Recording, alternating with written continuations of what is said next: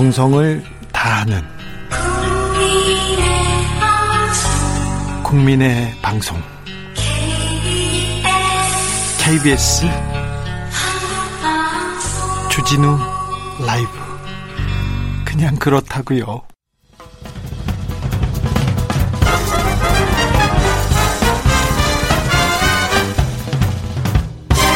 훅 인터뷰 훅 인터뷰 이어갑니다. 사법농단 사건. 우리 판사님들이 재판, 법을 유린한 사건입니다. 우리 사회의 근간, 법을 그냥 망가뜨린 사건입니다. 우리 판사님들이, 대법원장이. 양승태 전 대법원장을 포함해서 14명의 법관들이 재판을 받고 있는데요. 놀라운 것은 사법농단에 관여했던 다른 법관들은요, 아직도 어떠한 처벌도 받지 않고 재판을 하고 있어요. 아직도 판사님으로. 더 이상 방치돼서는 안 됩니다. 이 사법농단 사건. 21대 국회가 나서야 됩니다. 사법농단 사건 관련된 재판 어디까지 와 있는지 짚어보겠습니다. 민주사회를 위한 변호사 모임 이지아 변호사 안녕하세요. 예, 안녕하세요. 오랜만입니다. 네, 예. 오랜만입니다. 어려운 일은 또 아직도 하고 계십니다. 그렇습니다. 네. 어, 지난 21일 임종원 네. 전 법원 행정처 차, 장 재판에 네. 증인으로 나, 나서셨어요. 어떤 증인인가요? 이게 임종원 법원행정처 차장의 네. 공소 사실 중에 네. 제 진술이 네. 검찰에서의 진술이 어, 유죄의 증거로 사용되는 공소 사실이 다섯 개입니다. 아 그래요? 예, 다섯 개의 공소 사실에 유죄를 증명하기 위해서 제가 나간 그래요? 거죠. 네. 이 변호사님이 그렇게 중요한 사람은 아닌데 그런 중요한 재판에 다섯 개나 걸려 있습니다. 아, 제가 중요한 거는 아닌데요. 네. 법원행정처 문건에 네. 제 이름이 자주 등장하고 블랙리스트였잖아요. 예, 법원행정처 자주, 자주, 등장했죠. 네.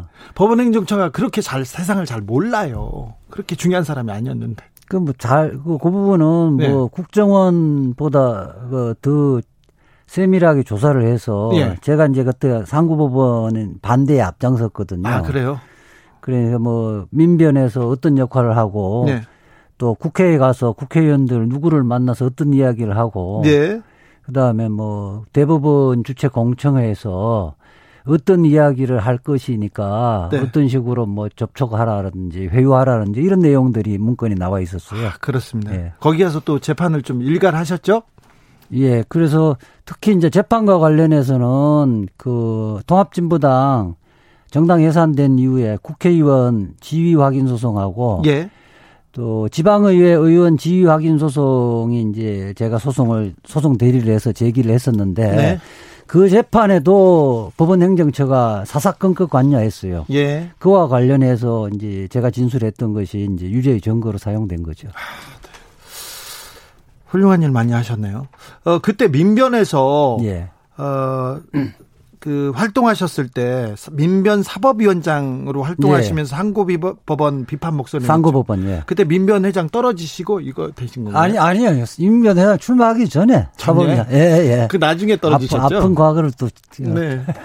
그래서 그런데 예. 그래서 변호사님이 활동하는 것을 그러니까 법원 행정처에서 예. 이거 민간인 사찰하고 사찰을 비슷한 거잖아요. 아, 사찰이죠. 그죠? 예.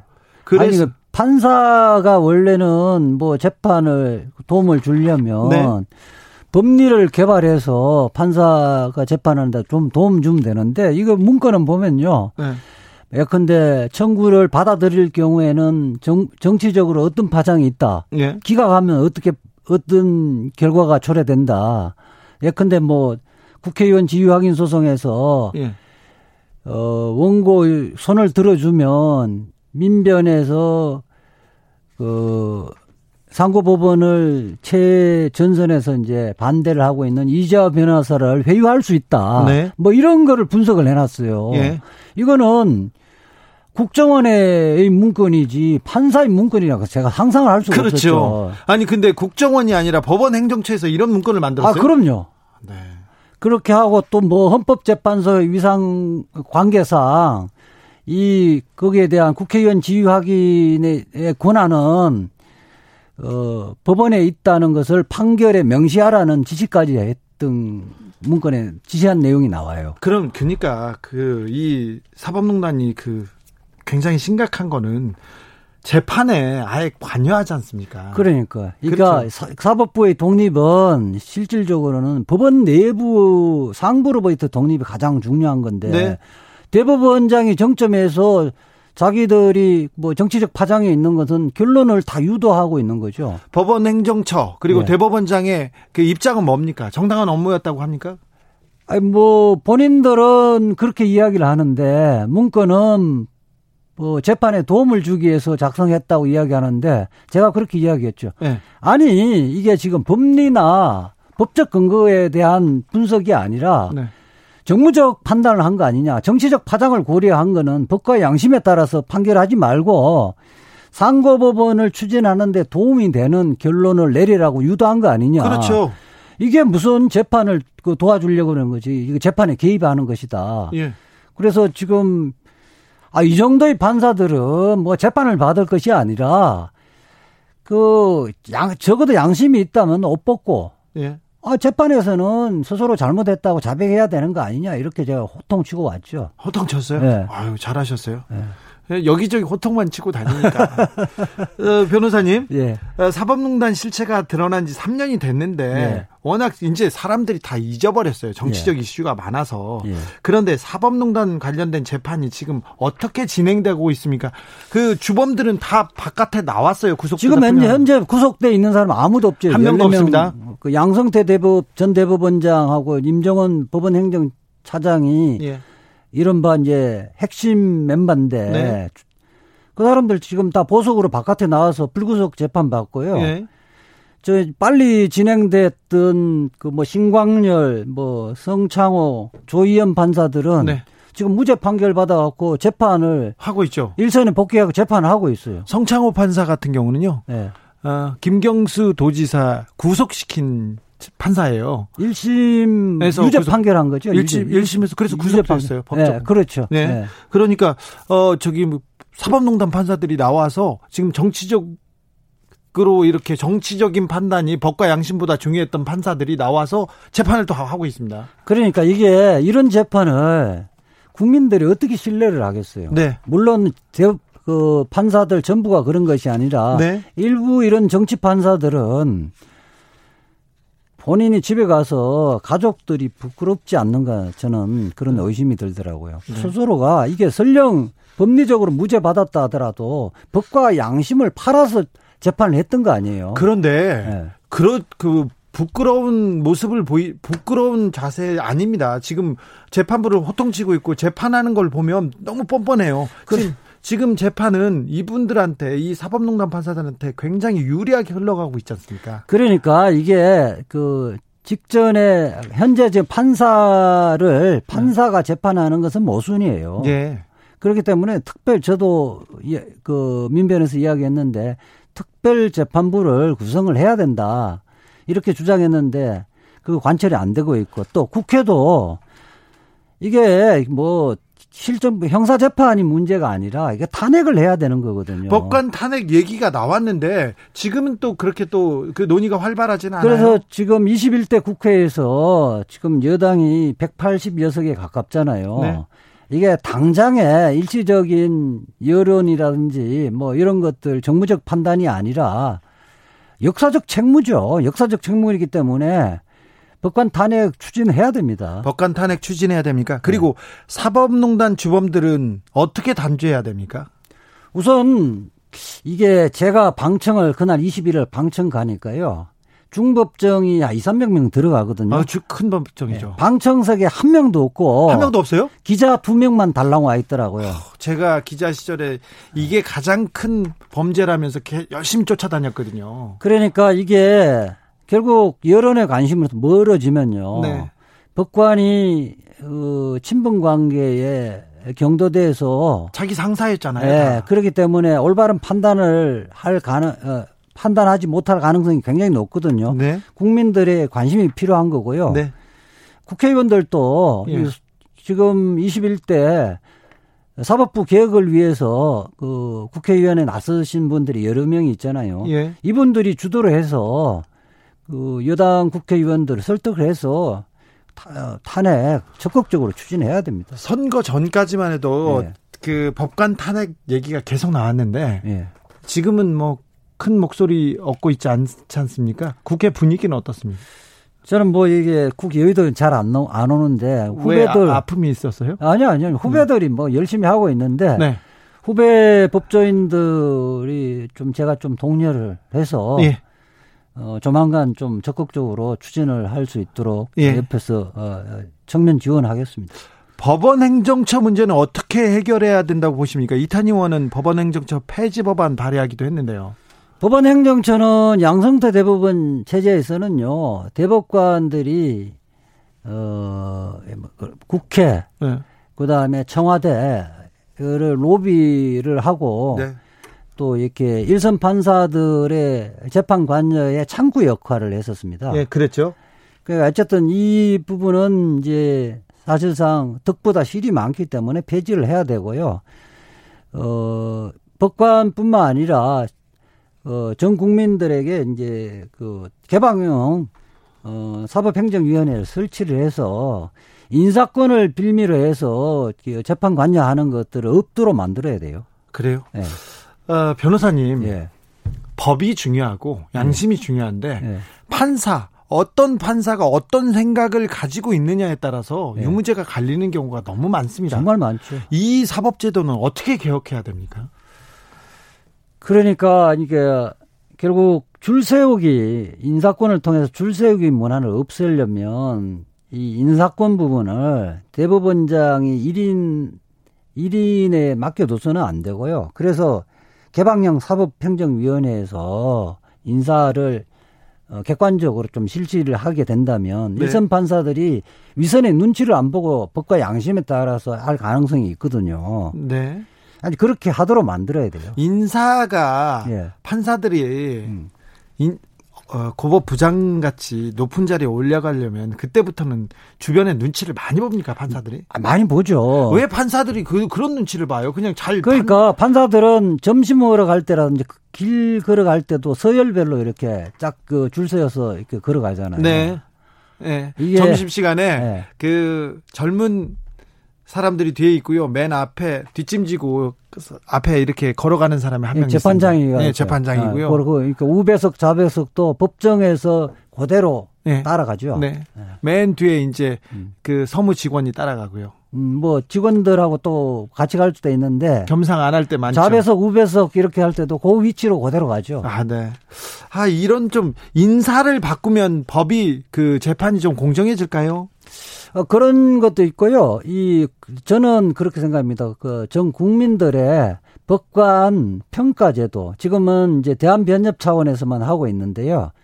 전 국민의 법관 평가 제도를 도입을 해야 돼요. 국민들은 법을 모르잖아요. 아니, 재판을 그러니까 재판을 재판의 당사자, 피고인이든 원피고 원고 민사소송의 원고와 피고의 경험했던 사람들이 특별하게 어, 불신을 갖고는 재판 지위를 행사했다든지 네. 이런 부분에 대해서 남겨놓고 예, 그 부분에 대해서 어쨌든 어, 평가위원회에서 의견을 제출하면 그 결국은 그런 제도가 있다는 것만 하더라도 스스로가 신중하게 하, 하게 되거든요. 이평기님이 알파고고 AI가 판결했으면 좋겠어요 하는데 저는 저도 이쪽이 한편입니다. 근데 이제 그 부분은요. 네. 기계가 하면 할 수가 없는 부분이 많아요. 아니 형량은 네. 판례를 다 차서 놓고 그 전에 있었던 그 얘기를 다 넣고 그리고 양형도 찾을 수 있을 것 같은데. 아, 그 양형의 기준은 다 있는데요. 네. 그뭐 어쨌든 그렇게 하면 자동 판매기만 설치해 놓으면 된다는 이야기인데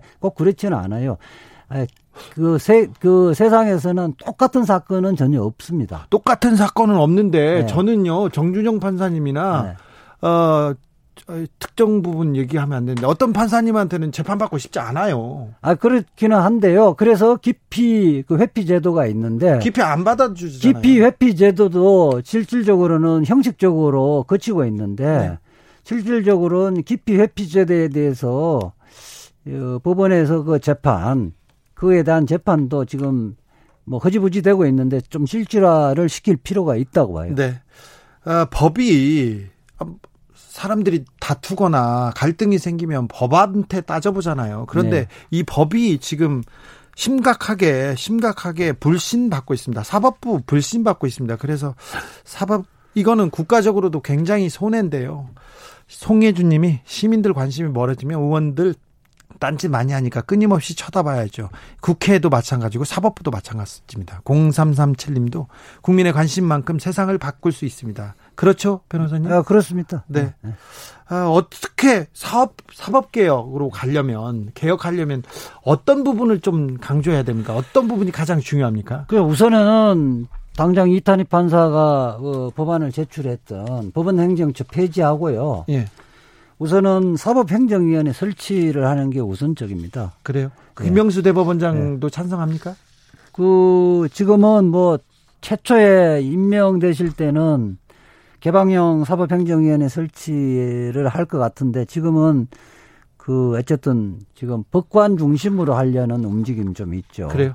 변호사님이 너무 세게 주장하니까 사법부가 지금 반대로 지금 가려고 그렇지 않는데요. 그 네. 일단 지금 현재 김명수 대법원 그 대법관님도 임명된 이후에 약간 이렇게 개혁 의지가 좀 퇴색되지 않는가는 여기까지 하겠습니다. 예. 네, 김영수 대법원장은 그렇지 않다고 생각하는데 하는데 어, 이재화 변호사님은 자 김영수 대법원장이 더 개혁의 길로 나서야 된다 이런 예, 취지로 그렇습니다. 네. 네. 여기까지 이재화 변호사였습니다. 감사합니다. 예, 감사합니다. 라디오 정보센터 다녀오겠습니다. 조진주 씨. 정치 피로, 사건 사고로 인한 피로, 고달픈 일상에서 오는 피로. 오늘 시사하셨습니까? 경험해 보세요. 들은 날과 안 들은 날의 차이. 여러분의 피로를 날려줄 저녁 한 끼 시사. 추진우 라이브.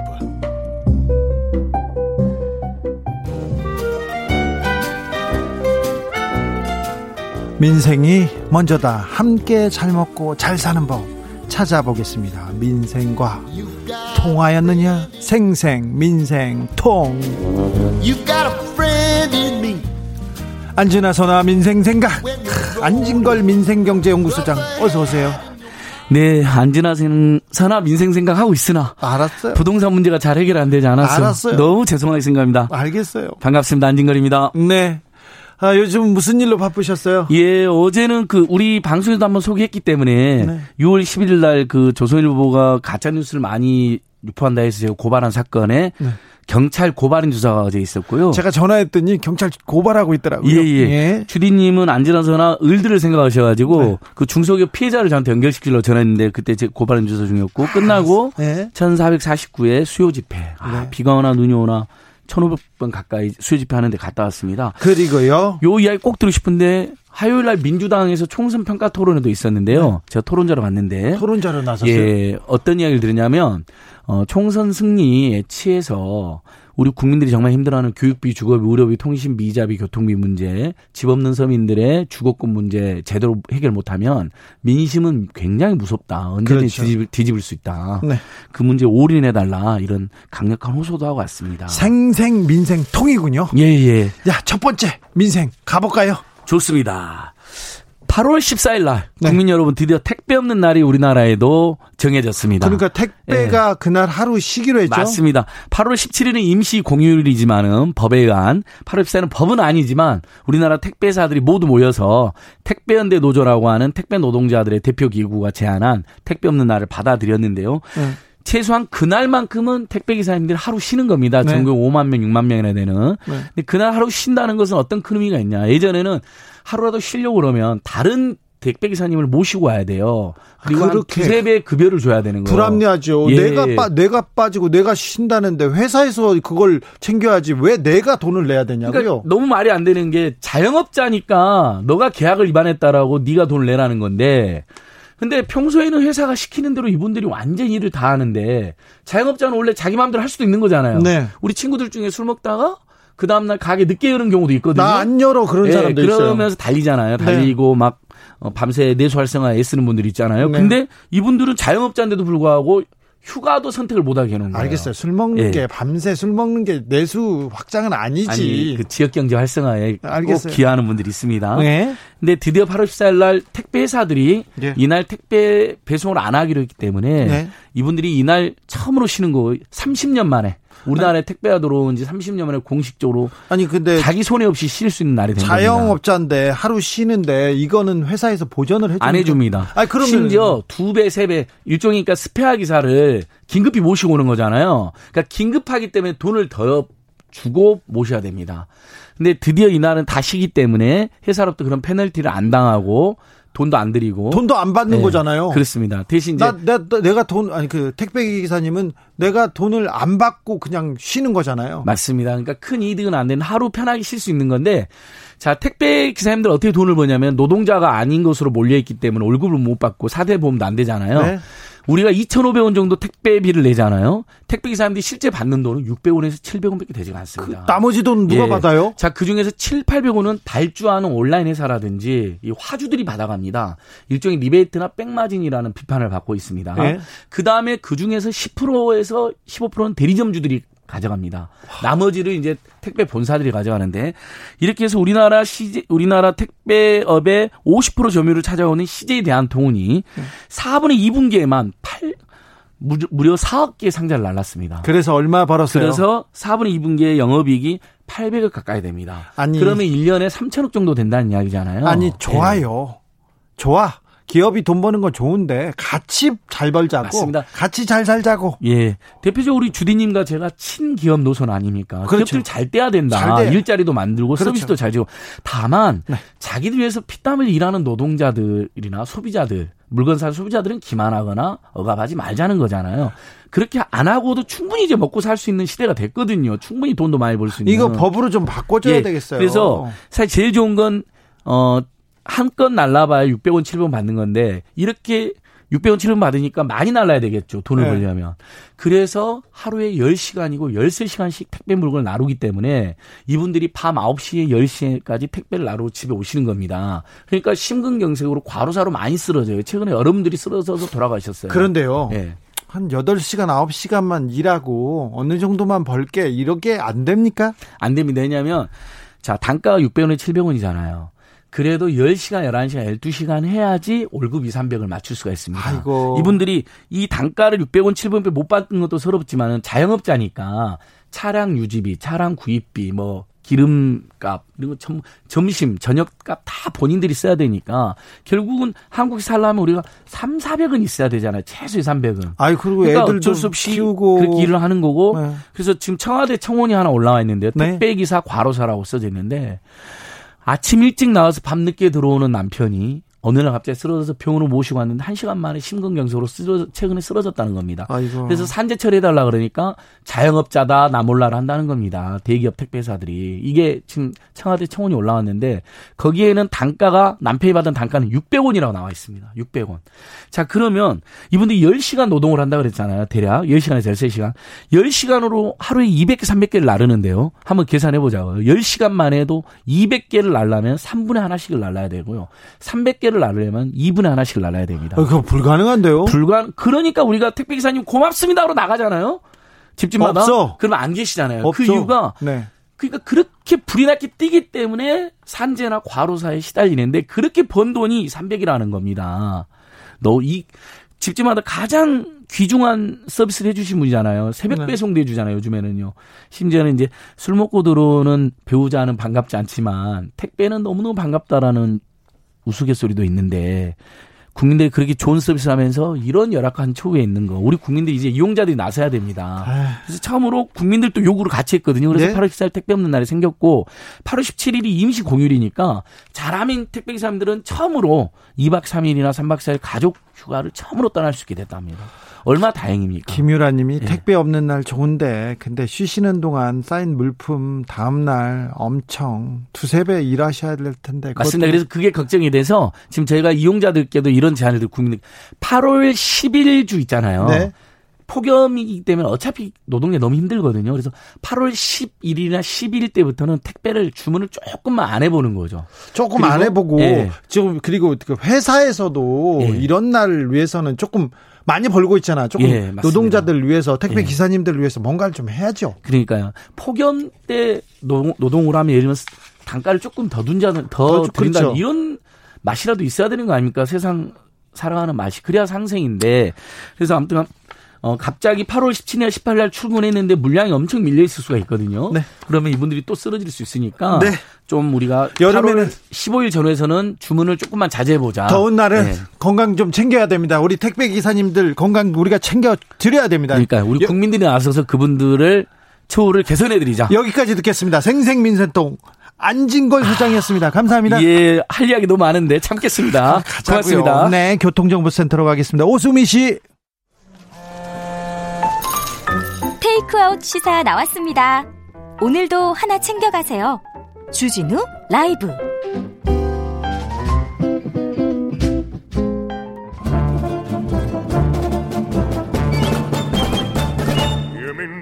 여기도 뉴스, 저기도 뉴스, 빡빡한 시사 뉴스 속에서 가슴이 답답할 때 뇌 휴식을 드리는 시간입니다.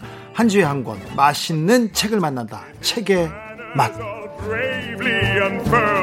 Now hurls down his gauntlet to thee. I am I. 김갑수 평론가 어서 오세요. 네, 안녕하세요. 그리고 정선태 국민대 글로벌 인문지역대학장님 어서 오세요. 네, 안녕하세요. 한 주 어떻게 보내셨습니까?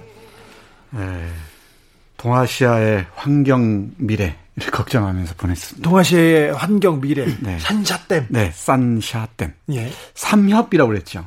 정말 그 명승지로 이름 높았었는데 거기 댐을 쌓았는데 네. 소양강 때보다 10배 이상 10배가 뭡니까? 네. 그 이상일걸요? 예.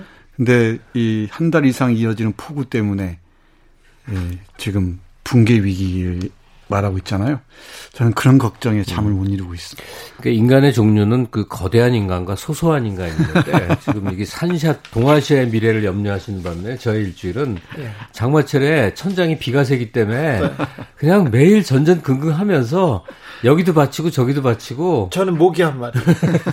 밤에 모기 한 마리가 그렇게 괴롭힙니다. 아, 못 잡아 근데 네. 그런 거 못 잡아요. 저는 일어나서 꼭 잡고 잡니다.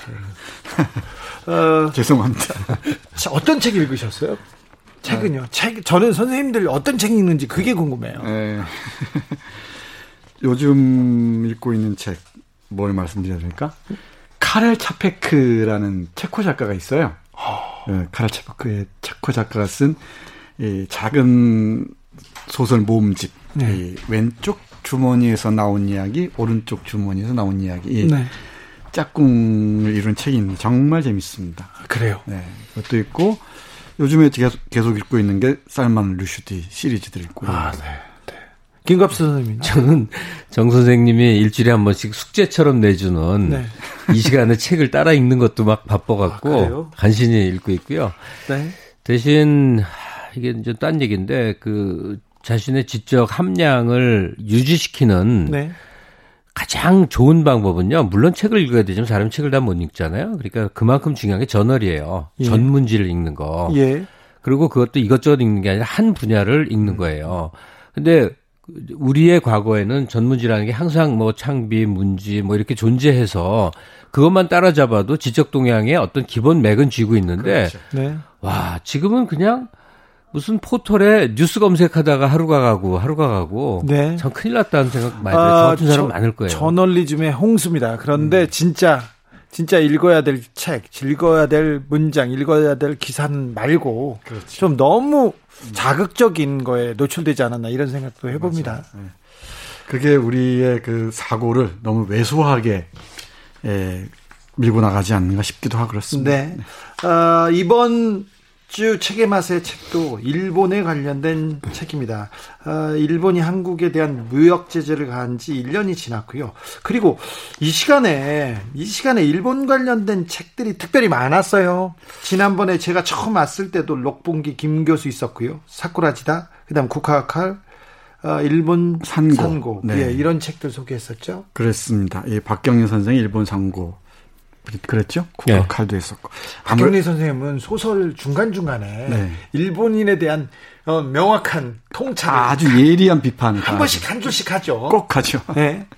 근데 일본 책을 왜 이렇게 자주 다루게 되느냐에 대해서는 뭐 얘기하기도 입 아프지만요. 네. 이제는 10년 전, 20년 전과 지금의 일본 이 한일 관계는 너무나 너무나 다른 국면인 건 틀림없어요. 예. 이게 뭐냐면 과거에 우리 한국인들이 일본을 쳐다볼 때 시선하고 지금은 완전히 다른 세계입니다. 네. 예. 따라서 일본과 지금 거의 완벽하게 모든 면에서 산업이나 문화나 어, 모든 면에서 대등 경쟁을 하고 있기 때문에 게다가 코로나 네. 시대를 겨- 거치면서 젊은이들은 이번에 이번에 일본을 따라잡을 수 있다는 자신감이 있어요. 네.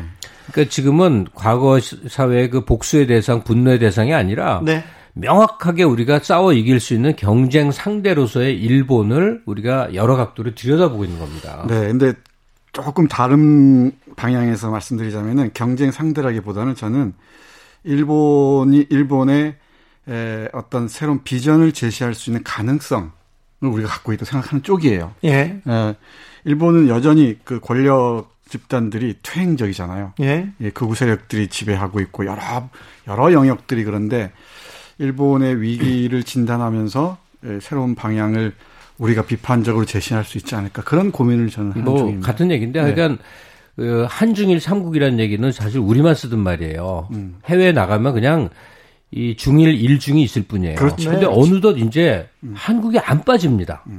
이제는 한중이래요. 말 그대로 한중이래요. 네. 그래서 어, 일본의 쇠퇴를 말한다 하면 그 우리가 이제 하- 그러다 방심하면 안 되는 게 일본은 정말 막강하고 그럼요. 특히 해외 나가면 동아시아를 생각하면 가장 먼저 떠오르는 존재이고 이럴 때 우리가 그 지위를 대체하는 과정이기 때문에 정말 진심을 다해서 일본 연구는 해야 되죠. 네.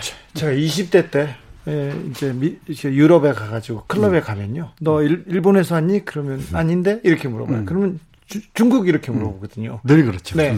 아, 요새 아, 지- 요새는 못 갑니다만 작년 재작년에 외- 외국에 갔을 때 이번엔 클럽이 아닙니다. 근데 너, 너 한국에서 왔니 물어보는 사람이 아, 있더라고요. 네. 달라졌습니다. 네. 저는 어릴 때지만 TV에서 우리나라 TV에서 어떻게 외국과 이제 뭐 이렇게 가는 그런 게 있는데 두, 그때 두유노는 뭐냐면 두유노 코리아예요. 아 그렇죠. 그리고 한국을 안다 그러면 막 스튜디오에 있는 우리나라 그 출연진들이 박수치고 너무 좋아한 거예요. 아, 그랬어요? 예, 물어봐요. Do you know Korea? 근데 한국을 안 돼. 그럼 막 그렇게 좋아하는 그 다음에 물어볼 게 김치밖에 없잖아요. 또. 그런 시절이 있었다니까. 네. 예, 그런데 지금은 달라졌습니다. 완전히 다르죠. 아무튼 음 백선엽 장군 그 사망 소식에 또 우리가 친일과 그 다음에 그 이후 그런 것도 있고 보면 또 일본을 떼놓고 생각할 수는 없습니다. 그리고 가장 가까운 이웃이기도 하고요. 지정. 지정학적으로. 네. 어, 오늘 어, 고르신 책에 대해서 좀 설명해 주십시오. 네, 오늘은 어, 한국에도 잘 알려져 있죠. 어, 서경식 동경 어, 경제대학 교수와 이 다카시 데스야 대단히 비판적인 일본의 지식인입니다. 네. 철학을 연구한 분인데요. 이 동경대 교수의 이 대화를 네. 모아놓은 아주 묵직하면서도 의미 있는 책 골랐습니다. 제목은 책임에 대하여인데요.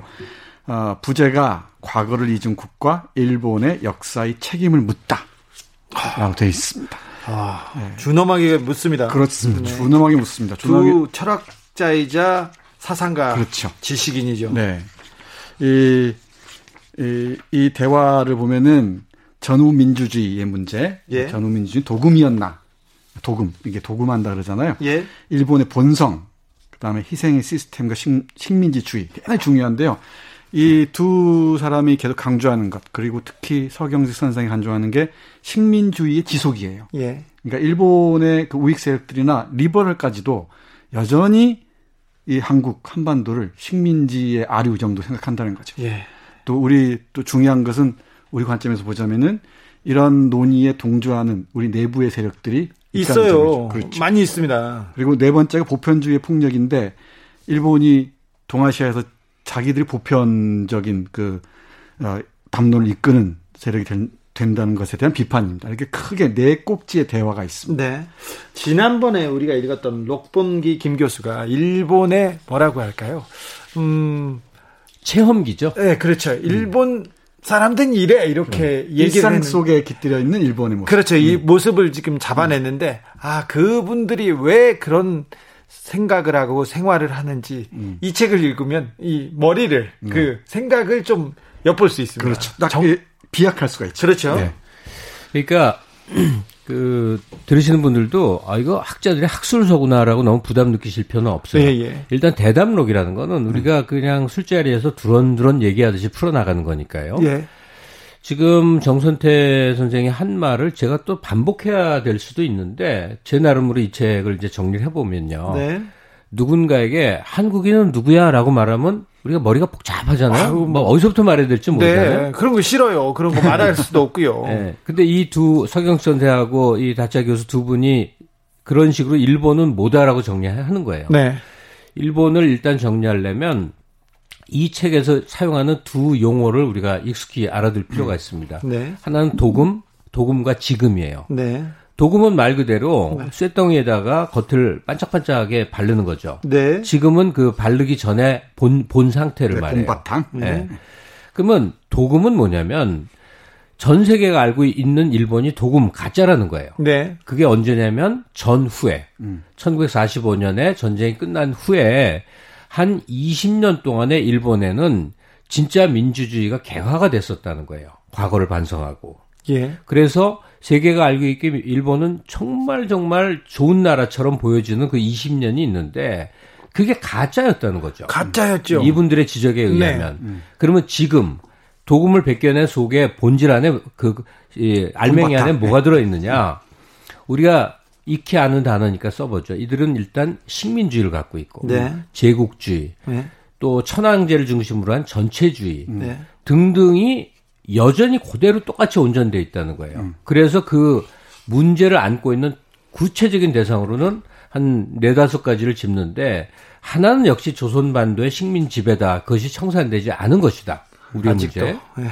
그다음에 내부 식민지의 문제. 우리는 덜 익숙한데 일본 내에서는 오키나와 문제가 그렇게 심각한가 봐요. 심각하죠. 네. 그러니까 일본 이 이 본 거기서 이제 저이 본토인이라는 장. 쓰는데 예, 오키나와를 식민지로 삼아서 일본 내부 모순을 거기 미군 부대에서부터 다 쓸어 넣고 거기를 그런 식으로 이제 이 방치한다는 거죠. 네. 그리고 이제 후쿠시마 원전 폭발 사고의 뒤처리 문제. 음. 이건 후쿠시마 지역과 그 사람들을 희생으로 해서 일본 도쿄에 있는 중앙 정부 내지는 그 주류들이 이 살아남기 위해서 온갖 것이 은폐되고 어, 이 거짓말화돼 있다는 네. 그 지적. 그리고 마지막으로 천황제의 그 근본적인 문제 제기. 음. 이건 일본 국민들은 근본적으로 신민들이다. 전체주의자들이다. 네. 등등을 이 사라, 일본에 태어나서 자란 이 두 학자들이 온갖 사례를 들면서 굉장히 아주 명석하게 정리해 나갑니다. 대단히 깊이가 있습니다. 아주 정리를 잘 해주셨습니다. 예. 여기서 제가 주목하는 것은 바로 식민주의라는 건데요. 지속되는 식민주의인데, 네. 이, 이 말을 통해서 지금 우리와 일본의 관계를 재설정할 수 있을 것 같은데, 저는 한- 남북 분단도 그렇거니와 지금 우리 내부에서 벌어지고 있는 논란이라고 하는 것들 있잖아요. 백선엽을 예. 둘러싼 논란 같은 경우들. 그 식민지의 지속선 위에 있다는 거예요. 네. 연장선 위에 있다는 거죠. 그러니까 일본 우리 사회의 많은 그 사회적 갈등의 원인이 청산되지 못한 식민지 식민지주의, 식민주의에 놓여 있다는 점. 우리도 그렇죠. 네. 그리고 그걸 그- 여기에 호응하는 방식으로 한국 내부에 그런 세력이 있다는 것이죠. 예. 이 식민주의를 정확하게 직시하지 못하고 그 갈등들을 확대 재생산함으로써 자신들의 존재 근거를 이 잡아가는 사람들이 있다는 거죠. 그런 점에서 이 책은 정말 많은 사람들이 읽었으면 좋겠다고 생각합니다. 한 가지만 더 이제 심화 학습을 하자면 이그 책임에 대하여 이 책의 두 저자들이 일본의 지식인 부류를 세 개의 조각으로 나눕니다. 예. 뭐꼭 지식인보다 국민들 다 해당이 될 거예요. 네. 그래서 어 굉장히 이제 아주 냉정한 얘기를 하는데 첫째는 식민주의, 제국주의 뭐 이런 그 부정하고 싶은 의식을 그대로 갖고 있는 일본인들 네. 이런 사람을 내셔널리스트란 용어를 씁니다. 예. 우리 지금 민족주의자. 네. 우리가 한국인들이 느끼는 민족주의 개념은 굉장히 긍정적이잖아요. 네. 근데 이 2차 대전 때 해외 침략한 독일이나 일본 같은 데서 민족주의란 정말 불온하고 정복주의적인 나쁜 개념이에요. 극우 받을. 네, 그, 그, 그러니까 지금 일본 일본의 이 자민당의 뭐총뭐 다들 내셔널리스트. 네네, 뭐 핵심이 아직 내셔널리스트라고 볼수 있죠. 예. 그다음엔 상당히 그럴싸해 보이는데 이 서경식 교수나 이 저자들이 너무너무 비판하는 진짜로 비판 대상이 리버럴리스트입니다. 네. 이건 뭐냐? 아 일본이 과거에 나쁜 거 맞아. 제국주의 했고 어, 식민주의자들이 많아. 근데 현대 일본인은 다르잖아. 그래서 일본을 맹공을 하는데 그 과거의 일본과 이 현대 민주주의 세계에서 태어난 일본인들을 구분을 하는 겁니다. 네. 그래서 일제 때 가령 이 위안부 이 일도 제국주의가 나쁜 것이지 일본 사람이 나쁜 건 아니잖아. 이렇게 구분해. 한국에는 이제 박유하 교수 같은 분들이 그런 입장입니다. 네. 이게 리버럴리스트고 이러기 이런 입장을 갖게 되면 한일이 함께 손잡을 수 있고 서로 협력하고 대화가 되고 해서 굉장히 이 입장이 많은 사람들이 서 있어요. 그리고 이게 진보처럼도 보입니다. 보이는데 사실 이율 배반적인 그런 그- 사람들 아닙니까? 저는 그거야말로 기만적이라고 그렇죠. 생각합니다. 예, 이게 굉장히 조심스럽고 네. 두려운 그러니까 얘기하기가 어, 짧게 얘기하기가 어려워요. 네. 왜냐면 왜냐하면 가령 저 같은 사람도 꽤나 리버럴 쪽에 서 있기 때문에 그렇습니다. 그런데 이 저 두 저자는 내셔널리스트와 리버럴리스트를 동시에 비판하면서 네. 이분들은 그렇게 말하자면 진보주의자죠. 여기서는 우리들은 어떤 입장이다라는 용어를 쓰진 않아요. 예. 그러니까 그냥 일반론의 용어를 쓰면 진보주의자인데 이 얘기를 왜 드리냐면 우리 한국인들도 한국의 현실이나 미래를 바라볼 때 이 세 가지 각도에 특히 한국과 미국의 관계에 서서 볼 때 내셔널리스트가 될 수도 있고 리버럴리스트가 될 수도 있고 진보주의자가 될 수도 있거든요. 이거 되게 어려운 문제입니다. 근데 하여간 서경식 교수 같은 분들은 일본 내 리버럴리스트들을 그러니까 위선자들 그리고 진실을 가리는 그런 존재들을 엄청나게 비판합니다. 이 책 안에서. 어, 참조 삼아 말씀드리자면은 이 책의 두 번째 대화, 일본의 본성을 보면은 어, 한국 사회에서도 예- 문제가 됐었죠. 박유, 박유하 교수 네. 제국의 위안부 둘러싼 논쟁 논란이 있었는데 거기에 대한 정말 아, 이 심도 있는 비판을 읽을 수가 있습니다. 네. 뭐라고 합니까? 금방 다 설명하셨습니다. 네. 예. 근데 그 일본에는 내셔널리스트 그러니까 극우 성향 보수파라고 볼 수도 있는데 이 자민당을 비롯한 이 내셔널리스트 세력이 너무 센 거 아닙니까? 견고한 거 그렇죠. 아닙니까? 네. 그 리버럴리스트 조금 있고요. 네. 뭐 아사히 신문 정도 이렇게 그렇죠. 볼수 있을까요? 네, 네, 조금 있고 네. 나머지 진보주의자들 거의 없어요. 없습니다. 없어요. 없죠. 다 죽었어요. 거의 없습니다. 그게 일본 그 사상계 판도의 에, 어떤 위기 상황을 잘 보여주는데 에, 일본 내셔널리스트들 극우 세력들의 그 정서적 기반에 대해서 한 번쯤 고민해 볼 필요가 있습니다. 그러니까 우리 경우 호사카 유지 교수가 예. 책을 쓰고 온갖 방송과 강연에서 그렇게 노력을 하시잖아요. 네. 그분 입장이 그거예요. 그분 그냥 보수주의자입니다. 음. 근데도 뭘 문제 삼냐면 일본의 주류 정계, 그러니까 이 아베 총리를 비롯한 사람들이 이 사람들이 정말 위험한 내셔널리스트다. 일본 망치고 있다. 예. 이것 때문에 이분이 이렇게 노력을 하는 거거든요. 예. 근데 현재 일본은 바로 그런 식의 이제 국수주의자들이 정말 나라를 망치고 있는데 요는 그 작년 수출 규제 이후로 온갖 바- 그 경로를 통해서 우리가 일본의 방송이나 일본 정보를 더 많이 접하게 됐거든요. 네. 특히 유튜브가 있으니까 예. 우리가 뭘 잘못 알았냐면 일본의 지도층이 그런 줄 알았어요. 지도층만 그렇고 일본 국민들은 안 그래 이렇게 생각했어요. 그냥 따라가는 줄 알았어요. 그리고 뭐 아파 그 일부 호전적인 사람들만 그랬지 실제 만나 보니까 뭐 친절하고 친절하고 어, 어, 상냥하고 상냥하고 한국을 존중하더라 이렇게 생각했는데 그게 아니라는 거 아니에요. 맞아요. 이 책의 저자들에 의하면 일본의 그 활발했던 만개했던 민주주의 시절은 잠시 뭔가 착시 비슷하게 만개했던 20여 년이 있었는데 그건 그냥 거품처럼 없어진 거고 일본인들의 보편적인 뇌리에 그런 식의 국수주의, 뭐 식민주의, 정복주의, 예, 제국주의 이런 게 그냥 그대로 남아 있다는 거예요. 네, 그 정서적 기반이라고 말씀드렸는데 그게 바로 제국의 향수 같은 겁니다. 예. 이- 대단했던 일본. 그렇죠. 메이지 시대의 그 향수, 동경이 남아 있고요. 그 아베 에, 신조가 쓴 책 중에 아름다운 나라로라는 제목이 있습니다. 한국이 번역 안 된 걸로 되어 있는데, 아베 신조가요? 예, 그 아름다운 나라가 바로 그 시대입니다. 이 일본이 세계를 지배, 아시아를 지배했던 시대. 그리고 어, 이 여성들이 남성에게 철저하게 복속되었던 시대. 그, 그 시대를 그리워하는 거예요. 그게 아름다운 나라입니다. 이 아베가 내세우는 슬로건이 그 슬로건 아베 아름다운 나라라는 게 일본 이 내셔널리스트들의 그 제국에 대한 향수를 아주 잘 보여주는 사례라고 할 수가 있어요. 이 사죄하지 않는 진짜 반성하지 않는 이 민족하고 이 일본하고 우리는 어떻게 지내야 됩니까? 정말 그게 문제입니다. 이 반성 자체에 대해서 어, 얘기를 꺼내는 것 자체가 금기가 돼 버렸어요.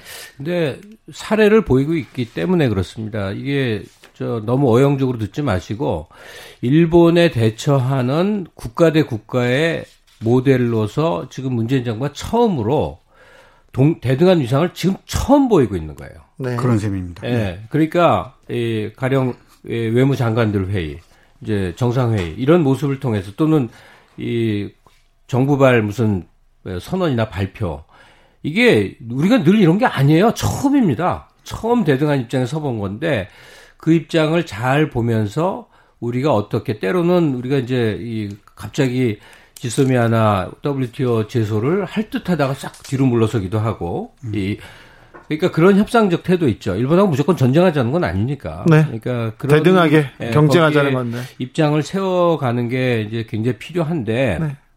거기에 이제 장애가 뭐냐 우리 경우에는 이 뭐냐면 일본의 가령 군국주의, 제국주의, 뭐 신- 전체주의가 아직 남아있어 문제입니다라고 이제 이렇게 성영식 교수 같은 사람 제, 제기하면 한반도엔 뭐가 있냐, 한국엔 뭐가 있냐 그런 식의 문제점으로 용어하면 냉전주의가 남아있는 거거든요. 그렇죠. 이 냉전주의자들은 뭔가 어, 북한 내지는 어떤 어떤 그 분쟁을 야기시켜야만 자기 존립 기반이 있기 때문에 일본하고는 또 친해야 되는 겁니다. 그래서 일본하고 대등한 경쟁과 때로는 협상과 이걸 하는데 의외로 매우 많은 장애를 일으키는 게 한국식 냉전주의예요. 이 한국의 한반도의 분단이 분단을 원하는 세력이 그 두 세력일 수도 있어요. 그게 바로 또, 또 다른 식민주의의 지속한 풍경이기도 한데요. 왜 이런 경우 있지 않습니까? 일본이, 예, 예를 들면은 뭐, 지진이 일어나거나, 쓰나미가 밀려오거나, 그러면은 고소하다, 이런 표현하는 사람들이 있죠. 그리고 일본이 저렇게 퇴행적으로 가는. 한국 사태를- 사람들은 고소하다고는 안 하고요. 마음속으로는 어, 막, 왜 쟤네들 잘못했으니까 죄도 받았다 이렇게 네. 생각하죠. 네. 올림픽 연기 되자마자 아유 저 사람들 그래도 싸다. 예. 예. 근데 그 일본이 이 좋지 않은 방향으로 가는 걸 그 우리가 바라만 봐서는 안 될 이유가 뭐냐면은 일본의 그 파괴적 본능 같은 게 있다 그럽니다. 이 자멸 본능이라 그러는데 이 아 그 우치다 다스루 교수 같은 사람이 그렇게 쓰는데요. 일본의 그 자멸 본능이 있대요. 다 무너지고 싶은 본능. 이게 가미가제 특공대 같은 어, 의식인데. 네, 뭐 이- 이- 재해나면 가령 자경단 같은 거 조직해서 조선인을 몰아서 막 그냥 다 잡아 죽이고 뭐 그런 짓들 하잖아요. 때. 그렇죠. 쉽게 말씀드리자면 혼자 죽, 죽진 않는다는 거죠. 그래서 이 책의 뒷부분에 이 자료편이라고 실려 있는데 거기에서 서경석 선생이 한 말 짧게 읽어, 읽어드리고 싶은 게 있어요. 서경석은 저 개그맨이에요. 네, 서경식 선생이. 예. 어, 일본이 파국의 나락으로 떨어지는 것은 예전에 전쟁이 그랬듯이 자신들의 몇 배, 몇십 배의 희생을 타자에게 강요한 후의 일일 것이라는 거죠. 아이고 일본인들이 죽임을 당하는 것은 이미 그 몇 배, 몇십 배의 타자를 죽인 후의 일일 것이라는 겁니다. 아이고 네, 이 점에 주목해서 일본이 정말 그 최악의 상황으로 치닫지 않도록 아니 일본이 최상의 상황에서는 또 전쟁을 일으켜요. 네. 그리고 최악의 상황에서는 너 죽고 나 남을 죽자. 너 이게 그러면 이 얘네들 어떻게 해야 되는 거예요? 그러게 문제입니다. 어떻게 하는 게 아니라 우리가 굉장히 진지하게 바라봐야죠. 세- 어, 전 세계를 상대로 일본 사람들이 한 마음이 돼서 세계 2위권 국가까지 됐던 나라입니다. 지금 점점 밀려나고 있지만. 근데 우리는 아직도 내부적으로 엄청나게 분열해 있어서 앞으로는 거의 정말 모든 영역에서 일본과 싸웁니다. 네. 그럴 때 우리 내부 분열부터 좀 하나하나 정리해 나가자. 그 얘기도 좀 물어보고 싶었어요. 이영훈 교수나 유- 유료 유료석 류 아유 말하기도 류석춘. 싫어요. 류석춘 교수에 대한 우리 지식인 사회에서의 좀 대응 같은 것도 물어보고 싶은데 그 얘기는 다음 시간에 네, 그 다음. 시간에 네. 좀 했으면 합니다. 여기까지 하겠습니다. 아우 책의 맛 인사했는데 끝났어요. 인사했는데 가라네요. 네. 다음 주 책 좀 하나 다, 권하고 다, 싶은데. 다음 주 책은요? 네. 저는 좀 이렇게 거대한 사건이 있은 그 뒷얘기나 예. 그 배경을 아는 사람의 이 진술, 네. 증언 이런 걸 참 좋아하는데 정세현 우리 잘 아는 네. 통일부 장관 지금 직책이 저기 민주평 민주평통 부의장이시죠? 네네. 그분이 신간 냈습니다. 판문점의 협상가. 네. 이 책 한번 읽어봅시다. 소설처럼 재밌습니다. 판문점의 네. 협상가. 그리고 그분 인생이 그분 아버지 인생이 만주부터 이렇게 쭉 오는 약장사 인생이 아주 굉장합니다. 네. 어, 다음 주는 정세현 선생 책으로 하고요. 아, 이번 주 이번 주 이번 주는 김갑수 평론가의 음, 추천곡으로 마무리하겠습니다. Tug of War, 폴 맥카트니 노래인데요. 어, 어떤 뜻으로 고르셨어요? 뭐 줄다리기 신경이 세력 싸움 한다 하는 의미의 제목인데 네. 사실은 뭐 한중일 관계 지금 한참 그러고 있는 중이죠. 예, 예. 우리 얘기입니다, 우리 얘기. 알겠습니다. 아, 오늘도 감사했습니다. 책의 맛 김갑수 평론가 그리고 정선태 교수님 감사합니다. 네, 고맙습니다. 고맙습니다. 주진우 라이브 마치겠습니다. 선물 받으실 분은 홈페이지에 있고요. 저는 폴 맥카트니의 Talk of War 들으면서 인사드리겠습니다. 내일 오후 5시 5분에 저는 돌아오겠습니다. 지금까지 주진우였습니다. It's a tug of war. What with one thing and another, it's a tug of war.